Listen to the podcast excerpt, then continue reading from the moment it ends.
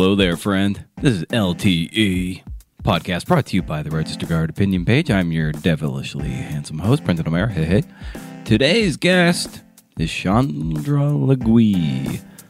She works for the conservation group Oregon Wild and is also the author of Oregon's Ancient Forests, a hiking guide. It is published by Mountaineers Books.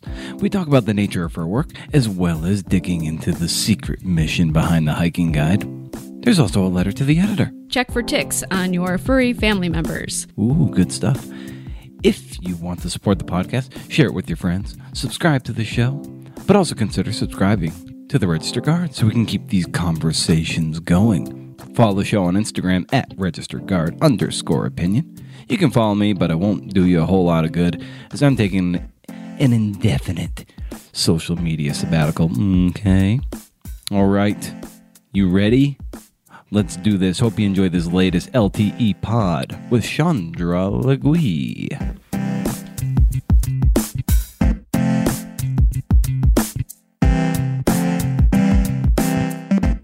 Well, yeah, I work for the organization Oregon Wild, and I've been there for about 16 years.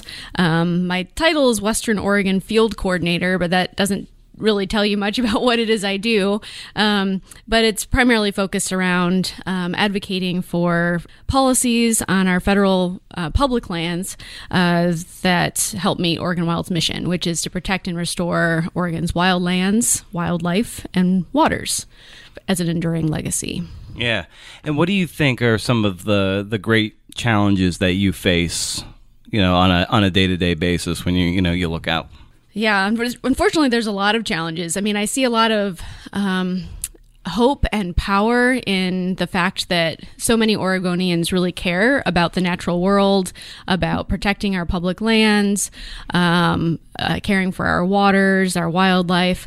Um, but at the same time, yeah, there are a lot of challenges. One of those challenges uh, is just that there's a lot of political force and a lot of um, a lot of money in that that's uh, sort of working at odds to um, to those values that I feel like most people share, and so we're working up, uphill a lot of times against some of those forces that have already destroyed an awful lot of the natural world around us. Mm. So when you read stuff from uh, you know pro timber foresters, what are what are some things that kind of raise your hackles when you when you read that content and it's you're like ah this is something I need to really sort of speak out against. Yeah, yeah. There's there's several things, and you know I think there's a lot of reasonable people that you know speak intelligently about you know forestry and the timber industry, um, but I feel like talking about that work as being uh, sustainable is one of the things that really gets under my skin. And part of that is because it's hard to maybe agree on what that term means. And a forester might look at um, at what at what they're doing on the ground is sustainable in a very narrow range of what they mean by that, which is, you know, growing and harvesting trees um, and then cutting them down and growing and harvesting them again so that you know for them might be sustainable.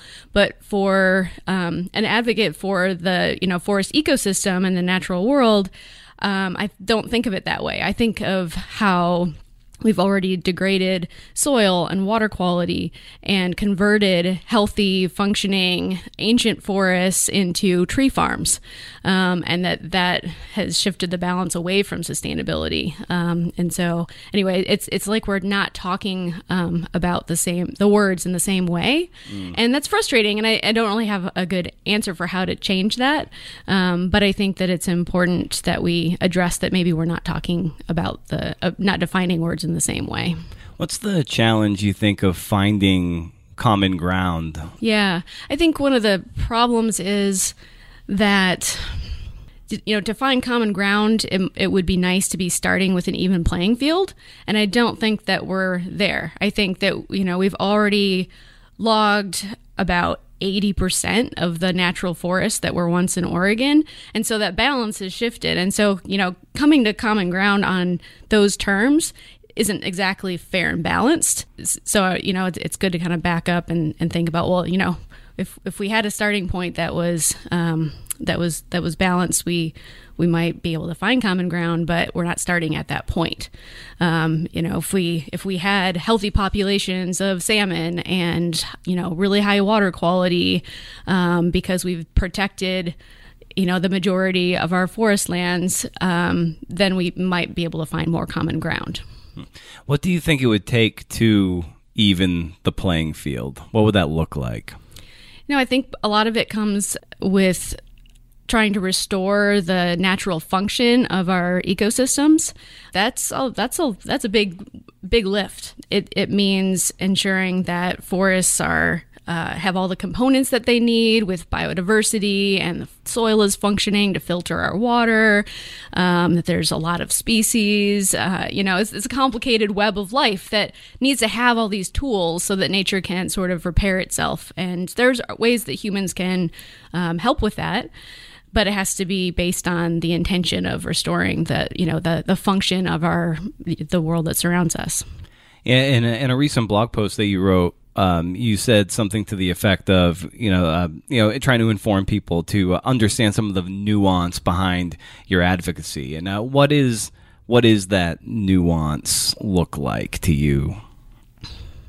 No, I think part of what I meant by that is that um, for many people, they want to do the right thing for the environment that they care about, for the forest or for you know um, the wolves or the salmon or you know wildlife they care about, and um, and they don't, maybe don't know the best way to do that, mm-hmm. and um, and so you know part of my work at Oregon Wild is to to hopefully help empower people, give people the tools and the skills that ne- they need to understand where they can best put their efforts, you know, for some behind something that they care about. So whether it's um, understanding what it is that uh, Congress has power over, for example. You know, what what should you write Congressman DeFazio or Senator Wyden about? What can they what difference can they make versus what difference can the Lane County commissioners make, or what difference can um, can you make by volunteering for a local nonprofit organization? Um, you know, you know, working uh, you know at Mount Pisgah. Um, so there's lots of ways for people to be advocates for things they care about, and um, sometimes people just don't know where to start. What do you find uh, maybe as an organization, but even personally, to be maybe the most you know frustrating part of the work you're doing? I think uh, I think one of the most frustrating things is that, uh, and this is the case if you look at any any extractive industry, um, whether you're talking about coal production or timber production. Um, there's a bottom line there, and there's extraction that lies at the heart of of the advocacy that that those industries do.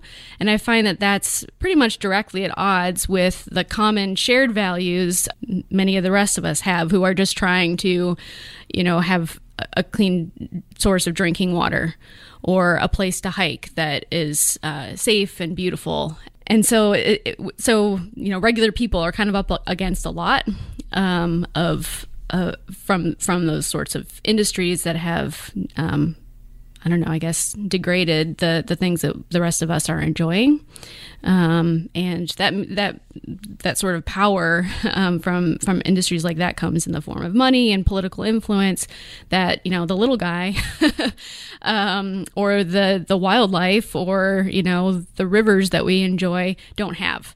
And so, um, being the voice for those that are powerless um, is kind of one of the the challenges of any of any advocate. Yeah, and I suspect too, like with the with the book you you wrote about hiking the ancient forests, like that can really affect people like on a, almost a person to person basis, which is important.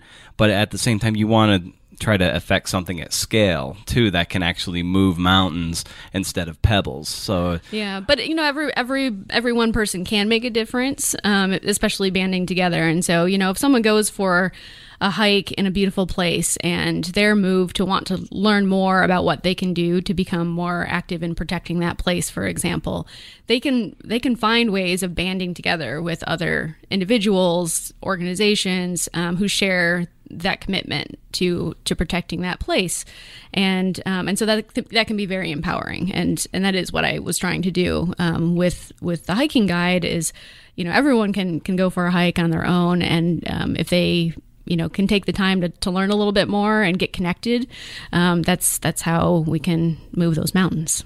And what was the experience like, uh, you know, researching the book, which of course, you know, took you to all sorts of, uh, you know, wonderful places in, in Oregon. You know, what was what was that like as you were, uh, you know, researching it, and then of course sitting down to write it? Uh, it was it was a great experience. I mean, who who wouldn't want to get out and, and right. go hiking around Oregon for about a year?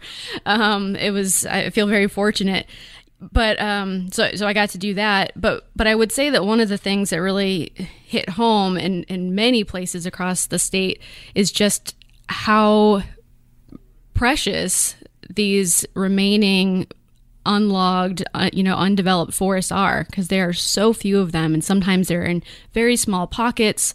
They're along river corridors that right outside have no protections and look completely different. Um, you know, hiking in the Opal Creek Wilderness, which is this absolutely spectacular cathedral forest that so many people just find so inspiring. You know, I know in doing the research that that was almost all logged, you know, like 30 years ago. And it was only because people, you know, were con- concerned enough and spoke up enough that it, that it wasn't. And so that was really powerful to me is that, you know, here I am, you know, hiking these beautiful places so I can share it with people. Yeah, and if you just read the the cover of the book, it, it would strike you as merely not merely, but merely like I, this is just a bunch of hikes to do. But it seems like it comes from a place of um, environmental desperation, right? yeah, yeah. With so few of these forests left, I, I really think it's important that people understand why they're valuable um, to all of us. You know, um, as as a natural ecosystem, um, and and for our future. Um, but then also um, but then yeah also like you know how how we got to this point in history um, or this point in time you know um, why are there so few left and and then if we you know value what's left you know how can we um, ensure that they're here into the future Right. Yeah. Well, well, Chandra, this this is really great. To, I hope this is the first of many conversations we'll have going forward. This was like really a pleasure, and uh, and as we kind of sign off here, I've I've earmarked a letter to the editor for you to read. Um, if you wouldn't mind, uh, read the headline, the letter, and then who wrote it. Okay. Um, and this this one hits home for me. I've had some experiences with ticks. Um, this is from Friday, November 29th, 2019, and the headline or the the headline says check for ticks on your furry family members. While I have lived in Oregon my whole life, I had only seen ticks up the Columbia River Gorge. About eight years ago, we started finding ticks on our dogs who run through the grass on our country property. I even had one embedded in my back after my dog deposited one on my bed. Usually the ticks peak in mid to late spring, so we stopped checking carefully.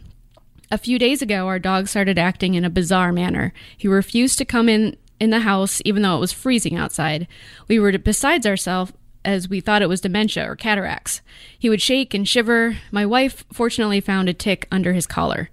After removing the tick, he immediately got better and now comes in the house, doesn't shake, etc.